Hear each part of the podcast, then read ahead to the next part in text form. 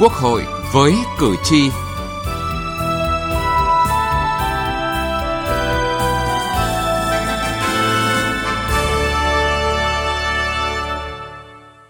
Kính chào quý vị và các bạn. Thưa quý vị và các bạn, ngày này 75 năm trước đã diễn ra cuộc tổng tuyển cử đầu tiên bầu ra Quốc hội nước Việt Nam Dân Chủ Cộng Hòa. Ngày 6 tháng 1 năm 1946 là một sự kiện lịch sử trọng đại, mở đầu cho quá trình xây dựng chế độ dân chủ mới ở nước ta. Sau thắng lợi vĩ đại của cách mạng tháng 8 năm 1945 trong hoàn cảnh thu trong, giặc ngoài, khó khăn trồng chất nhưng với sự lãnh đạo sáng suốt của Đảng, với sự tin tưởng, đoàn kết và lòng yêu nước, khát vọng độc lập, tự do của nhân dân, cuộc tổng tuyển cử đầu tiên tháng 1 năm 1946 đã thắng lợi to lớn. Thành công của cuộc tổng tuyển cử đã để lại những bài học kinh nghiệm vô cùng quý báu, góp phần ngày càng hoàn thiện chế độ bầu cử Quốc hội chương trình Quốc hội với cử tri hôm nay, ngày 6 tháng 1 năm 2021, kỷ niệm 75 năm ngày tổng tuyển cử đầu tiên bầu Quốc hội Việt Nam.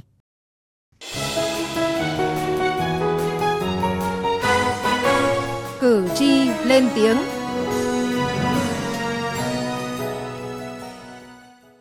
Thưa quý vị và các bạn, 75 năm trước, trong không khí phấn khởi với tinh thần dân tộc dâng cao sau thắng lợi của cách mạng tháng 8 năm 1945, toàn thể nhân dân Việt Nam từ miền xuôi đến miền ngược, từ miền Bắc đến miền Nam, từ nông thôn đến thành thị, không phân biệt già, trẻ, gái trai đã nô nức đi bỏ phiếu, lựa chọn người đại diện xứng đáng vào Quốc hội. Cuộc tổng tuyển cử đầu tiên diễn ra ngày 6 tháng 1 năm 1946 đã trở thành dấu mốc không thể nào quên trong ký ức những cử tri ngày đó.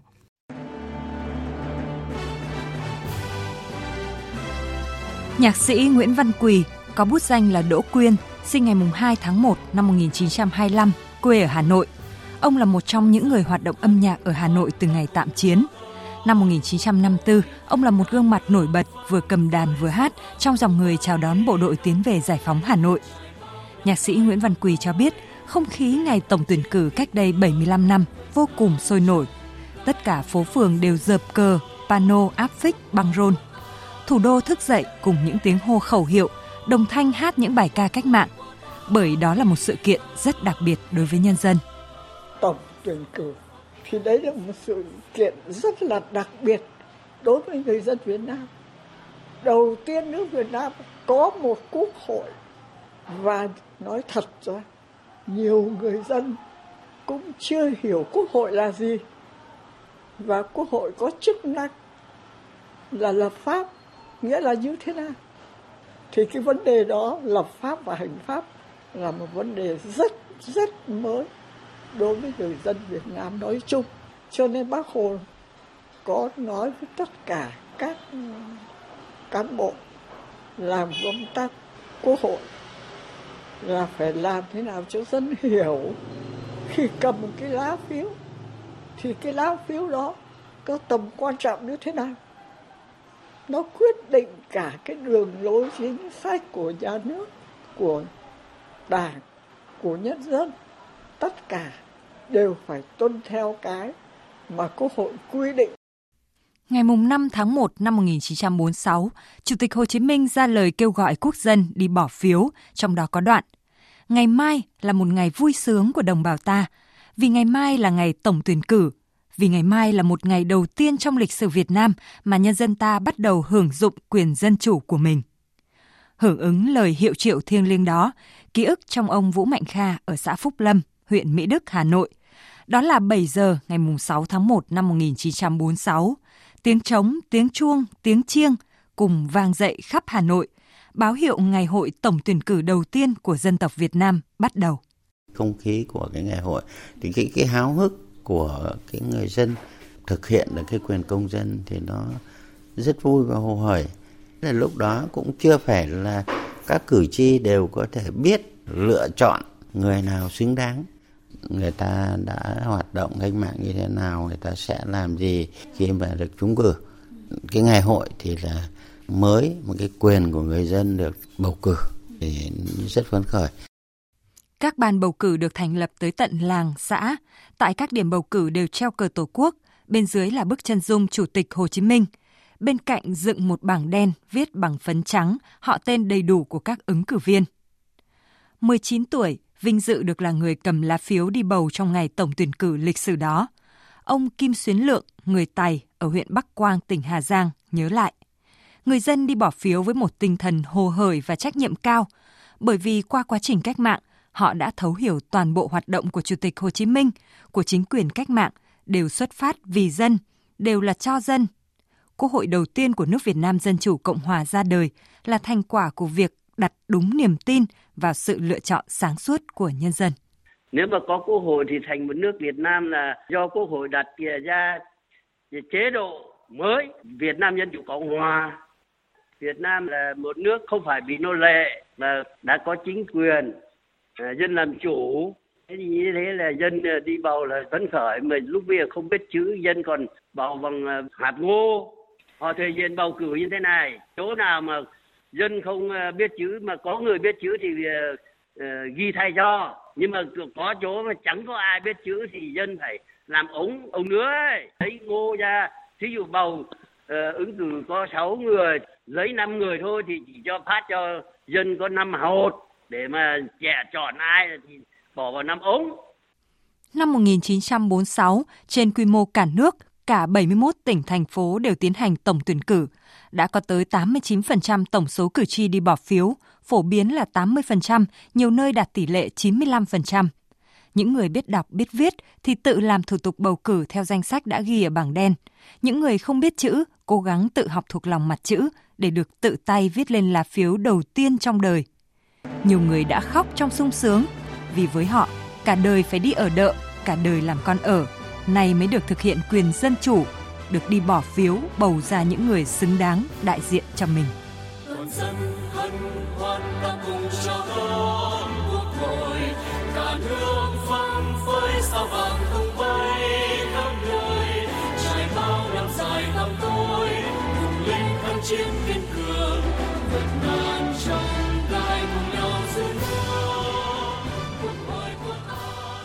Thưa quý vị và các bạn, ngày 6 tháng 1 năm 1946, cuộc tổng tuyển cử bầu quốc hội đầu tiên đã diễn ra trong cả nước. Để có một cuộc tổng tuyển cử thành công, Chủ tịch Hồ Chí Minh đã khẳng định tổng tuyển cử là một dịp cho toàn thể quốc dân tự do lựa chọn những người có tài, có đức để gánh vác công việc nước nhà. Tổng tuyển cử, hễ là người muốn lo việc nước thì đều có quyền ra ứng cử. Vào thời điểm năm 1946, khi đất nước trong cảnh thù trong, giặc ngoài, Chủ tịch Hồ Chí Minh và Tổng bộ Việt Minh đã quyết định mời tất cả những người ngoài mặt trận Việt Minh cùng đứng chung danh sách ứng cử. Động thái này cho thấy chính phủ lâm thời, Chủ tịch Hồ Chí Minh luôn tôn trọng quyền tự do dân chủ của nhân dân, quy tụ người có tài, có đức gánh vác công việc nước nhà. Và kết quả 333 đại biểu được bầu với đủ các thành phần đảng phái khác nhau. Thắng lợi tổng tuyển cử đầu tiên là mốc son đánh dấu bước phát triển nhảy vọt đầu tiên về thể chế dân chủ của nước Việt Nam. Thắng lợi này càng khẳng định niềm tin tuyệt đối của Đảng và Chủ tịch Hồ Chí Minh vào tinh thần yêu nước của nhân dân ta. Cuộc tổng tuyển cử đầu tiên của Việt Nam năm 1946 được tiến hành theo những nguyên tắc dân chủ, tiến bộ nhất đó là phổ thông, bình đẳng, trực tiếp và bỏ phiếu kín đã hoàn toàn thắng lợi. Quốc hội đầu tiên của nước Việt Nam Dân Chủ Cộng Hòa ra đời, Quốc hội đã cử ra chính phủ chính thức, ấn định cho Việt Nam một hiến pháp dân chủ. Thắng lợi đó là một mốc son đánh dấu bước phát triển nhảy vọt đầu tiên về thể chế dân chủ của nước Việt Nam. Nhà sử học Dương Trung Quốc, đại biểu Quốc hội khóa 11, 12, 13 cho rằng không ai có thể tưởng tượng nổi vào thời điểm đất nước vừa thoát khỏi cảnh lầm than, hơn 90% người dân còn mù chữ. Vậy mà lại có một cuộc tổng tuyển cử dân chủ và văn minh như vậy tiến hành cuộc tổng tuyển cử trên cái nguyên tắc phổ thông đầu phiếu là mọi công dân đều có quyền, không phân biệt đàn ông hay đàn bà, không phân biệt các cái dân tộc, không phân biệt về tôn giáo, tín ngưỡng, vân vân. Điều đó không phải là phổ biến. Ngay ở một số nước châu âu, cái quyền bình đẳng về giới, người phụ nữ được tham gia vào bầu cử, tham gia ứng cử chưa phải đã là thờ phổ quát. Quốc hội Việt Nam ra đời vừa là thành quả, vừa là yêu cầu bức thiết của cách mạng. Quốc hội ra đời trong khói lửa của cuộc đấu tranh dân tộc gay gắt. Đó là quốc hội của độc lập dân tộc, của thống nhất đất nước và của đại đoàn kết toàn dân. Quốc hội đã hội tụ các đại biểu của cả ba miền Bắc, Trung, Nam là ý chí của nhân dân cả nước. Quốc hội đã có đại diện của tất cả thế hệ những người Việt Nam yêu nước đương thời. Hội tụ đại biểu của tất cả các ngành, các giới, các giai cấp, tầng lớp xã hội từ công nhân, nông dân, nam giới, nữ giới cho đến những nhà tư sản, công thương gia, những nhân sĩ trí thức và các nhà hoạt động văn hóa nổi tiếng, có đại diện của các thành phần tôn giáo trên đất nước ta, tất cả các thành phần dân tộc của tất cả những người không đảng phái và đảng phái chính trị như Đảng Cộng sản, Đảng Dân Chủ, những đảng viên xã hội cùng những người tiến bộ trong các phái chính trị khác. Để mở rộng khối đại đoàn kết toàn dân, thực hiện chủ trương thống nhất, thống nhất và thống nhất, Chủ tịch Hồ Chí Minh và Tổng bộ Việt Minh quyết định mời tất cả những người ngoài mặt trận Việt Minh cùng đứng chung danh sách ứng cử. Công việc tổng tuyển cử diễn ra trong điều kiện giặc ngoài thu trong, tình hình hết sức khó khăn. Đối với Việt Cách, Việt Quốc, Chính phủ lâm thời và Chủ tịch Hồ Chí Minh đã kiên quyết đấu tranh chống lại mọi sự phá hoại chống đối của họ, đồng thời cũng đã cố gắng nhân nhượng hòa giải nhằm tạo bầu không khí ổn định cho tổng tuyển cử. Thực hiện chủ trương thống nhất và hòa giải, Hội đồng Chính phủ đã thừa nhận 70 ghế cho Việt Quốc, Việt Cách trong Quốc hội không qua bầu cử. Theo Phó Giáo sư, Nhà giáo Nhân dân Lê Mậu Hãn, chỉ có Việt Nam, chỉ có Bác Hồ mới làm được điều này. Đấy là một điều rất tuyệt vời cũng sáng tạo có nguyên tắc biết nhân nhượng kinh thế phải nhân nhượng đây cho nên bầu quốc hội kiểu ấy rất khó khăn Việt Nam có lẽ duy nhất trong muôn vàn khó khăn ấy, ngày bầu cử, gần 90% người dân đã đi bỏ phiếu với tinh thần cách mạng dâng cao. Ông Tạ Quang Chiến là người duy nhất còn sống trong 8 cán bộ được Bác Hồ đặt tên trong câu rất quen thuộc. Trường kỳ kháng chiến nhất định thắng lợi. Nói về cuộc tổng tuyển cử lần đầu tiên trong lịch sử, nhà lão thành cách mạng Tạ Quang Chiến, đại biểu Quốc hội khóa 7 cho rằng Bác Hồ của chúng ta là kiến trúc sư, là người thi công xây dựng nhà nước pháp quyền Việt Nam. Để xây dựng cái chính quyền này, cái lộ trình ấy là đúng theo quy trình luật pháp quốc tế. Tức là chính quyền đấy là phải là chính quyền của ai? Thì bác Hồ nó chúng ta đã xác lập Việt Nam Dân Chủ Cộng Hòa, thành lập chính quyền dân chủ nhân dân. Mà sau khi mà tuyên ngôn độc lập rồi thì phải xúc tiến gấp rút theo cái lộ trình pháp lý quốc tế chính quyền đó là phải chính thức trước quốc dân đồng bào, trước thế giới, phải xúc tiến tức là tổng tuyển cử để cử tri tức là bầu ra đại biểu của mình, xây dựng một quốc hội. Quốc hội đầu tiên của Việt Nam do nhân dân bầu ra từ trước cơ chưa có, đó là sáng kiến của Bác Hồ. Thắng lợi của cuộc tổng tuyển cử như Chủ tịch Hồ Chí Minh đã phát biểu tại kỳ họp thứ nhất của Quốc hội đầu tiên là kết quả của sự hy sinh, tranh đấu của tổ tiên ta. Nó là kết quả của sự đoàn kết, anh dũng phấn đấu của toàn thể đồng bào Việt Nam ta. Sự đoàn kết của toàn thể đồng bào, không kể già, trẻ, lớn, bé, gồm tất cả các tôn giáo, tất cả các dân tộc trên bờ cõi Việt Nam đoàn kết chặt chẽ thành một khối hy sinh không sợ nguy hiểm, tranh lấy nền độc lập cho Tổ quốc. 75 năm đã trôi qua kể từ khi lần đầu tiên người dân Việt Nam được thực hiện quyền làm chủ của mình. Những quan điểm, tư tưởng của Chủ tịch Hồ Chí Minh trong cuộc tổng tuyển cử bầu Quốc hội khóa 1 năm 1946 vẫn còn nguyên giá trị, mang tính nền tảng của một chế độ bầu cử thực sự tự do, dân chủ.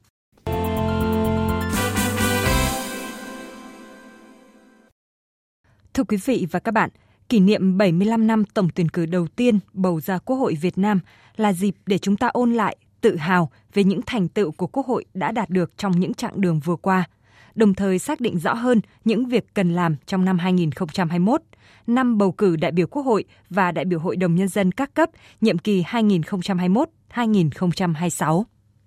Theo ông Nguyễn Sĩ Dũng, nguyên Phó chủ nhiệm Văn phòng Quốc hội, để Quốc hội làm tròn sứ mệnh của mình trong cuộc bầu cử lần này – việc quan trọng đầu tiên số 1 là toàn thể cử tri trong cả nước phải làm tròn nghĩa vụ công dân, đi bầu đông đủ và cân nhắc lựa chọn cho được những người tiêu biểu, có đức, có tài để bầu vào Quốc hội. Đây cũng là thành tố quan trọng bậc nhất để hình thành một quốc hội mạnh, có hiệu lực và hoạt động có hiệu quả cao. Có rất nhiều điều có chúng ta có thể học tập được ở đấy.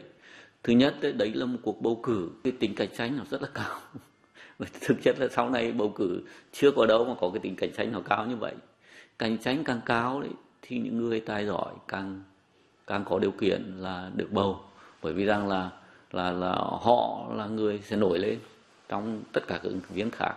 Lấy ví dụ như Hà Nội thì là bầu có ba ghế, mà có gần cả trăm người tranh cử đó. Thì đấy là một điều mà tôi nghĩ rằng là người dân có điều kiện lựa chọn, các ứng cử viên có điều kiện để tranh tài. Thì đó là cái cái cái mà tôi nghĩ là ta ta nên học. Thứ hai nữa là ờ, cái tính đa dạng của những người tham gia tham gia ứng cử ở đấy thứ ba nữa là cái tinh thần hào hứng. Cái thực chất đó là ngày hội ngày ngày hội của người dân người ta làm chủ. Vận mệnh của mình vận mệnh của đất nước. Tôi nghĩ rằng là khó có một kỳ kỳ bầu cử nào sau này mà có được cái hào hứng đó. Phải dựa vào dân, phát huy tính làm chủ của nhân dân để bầu ra những đại biểu quốc hội xứng đáng nhất, tận tâm nhất, đại diện cho ý chí nguyện vọng của nhân dân. Đó là ý kiến của ông Phạm Thế Duyệt, nguyên Chủ tịch Ủy ban Trung ương Mặt trận Tổ quốc Việt Nam, đại biểu Quốc hội các khóa 8, 10, 11. Cái bộ lọc này thì chỉ có dân mới lọc được thôi. Thế cho nên cái công tác giám sát với cái lắng nghe dân, lắng nghe các tổ chức quần chúng, lắng nghe mặt trận thì cái đó nó sẽ lọc được những cái điều không đáng có, không đáng xảy ra. Rồi các cái cơ quan giám sát kiểm tra của quốc hội rồi các cái cơ quan kiểm tra của các cấp ủy, các cấp chính quyền đều phải góp phần vào với cái hoạt động của quốc hội nói riêng và với cái sự xây dựng trình đốn đảng, xây dựng đảng trong sạch vững mạnh nói chung. Thì cái đó là cái điều tôi thấy rất quan trọng. Nếu làm được cái đó, chắc chắn là chúng ta sẽ tránh được những cái thiệt thòi, không để xảy ra cái cán bộ bị mà như tổng bí thư nói một số nhỏ một số không ít một số không nhỏ đã có cái sai phạm hư hỏng theo Tổng thư ký chủ nhiệm Văn phòng Quốc hội Nguyễn Hạnh Phúc, những bài học kinh nghiệm từ cuộc tổng tuyển cử đầu tiên cũng như các nhiệm kỳ bầu cử sẽ được kế thừa ở cuộc bầu cử khóa 15 tới. Trong 75 năm, chúng ta kế thừa phát triển của 14 cái nhiệm kỳ bầu cử quốc hội thì đây là những bài học đắt giá lắm. Thì bây giờ cái cuộc bầu cử này, khóa 10 năm này, làm thế nào để chúng ta chọn được cái đại biểu quốc hội mà đáp ứng yêu cầu đó thì nhiệm kỳ này chúng ta đặt ra một vấn đề là cái số đại biểu quốc hội chuyên trách tăng lên khoảng 4%. Cái cái cái cơ cấu mà liên quan đến tỷ lệ nữ cũng đặt ra vấn đề là phải nâng lên, phấn đấu phải là 30 trên 30% rồi là các cái đại biểu dân tộc rồi tuổi trẻ vân thì chúng ta cũng đang đặt vấn đề ra là phải cơ cấu tăng lên. Đồng thời cũng phải đảm bảo cái dân chuyên chủ để cho cử tri phát hiện lựa chọn giới thiệu với quốc hội những đại biểu ưu tú như thế để mà người dân người công người ta tín nhiệm ta bỏ phiếu giới thiệu. Với truyền thống và kinh nghiệm tích lũy qua 75 năm, với ý thức trách nhiệm trước nhân dân và tiền đồ của đất nước, với phương châm đoàn kết, đổi mới, sáng tạo, hành động vì lợi ích của nhân dân – nhất định Quốc hội sẽ tiếp tục phát huy truyền thống vẻ vang, hoàn thành xuất sắc nhiệm vụ được giao, xứng đáng với sự tin cậy của Đảng, Nhà nước và nhân dân. Thưa quý vị và các bạn, với phương châm đoàn kết, đổi mới, sáng tạo, hành động vì lợi ích của nhân dân, tiếp nối truyền thống lịch sử 75 năm tổng tuyển cử đầu tiên, sự quyết tâm này của Quốc hội đã khẳng định trong bất cứ hoàn cảnh nào, Quốc hội luôn nỗ lực trách nhiệm vì lợi ích của cử tri, nhân dân và đất nước – Đến đây, chúng tôi xin kết thúc chương trình Quốc hội với cử tri hôm nay. Chương trình do biên tập viên Thu Huyền biên soạn và thực hiện. Cảm ơn quý vị và các bạn đã quan tâm theo dõi.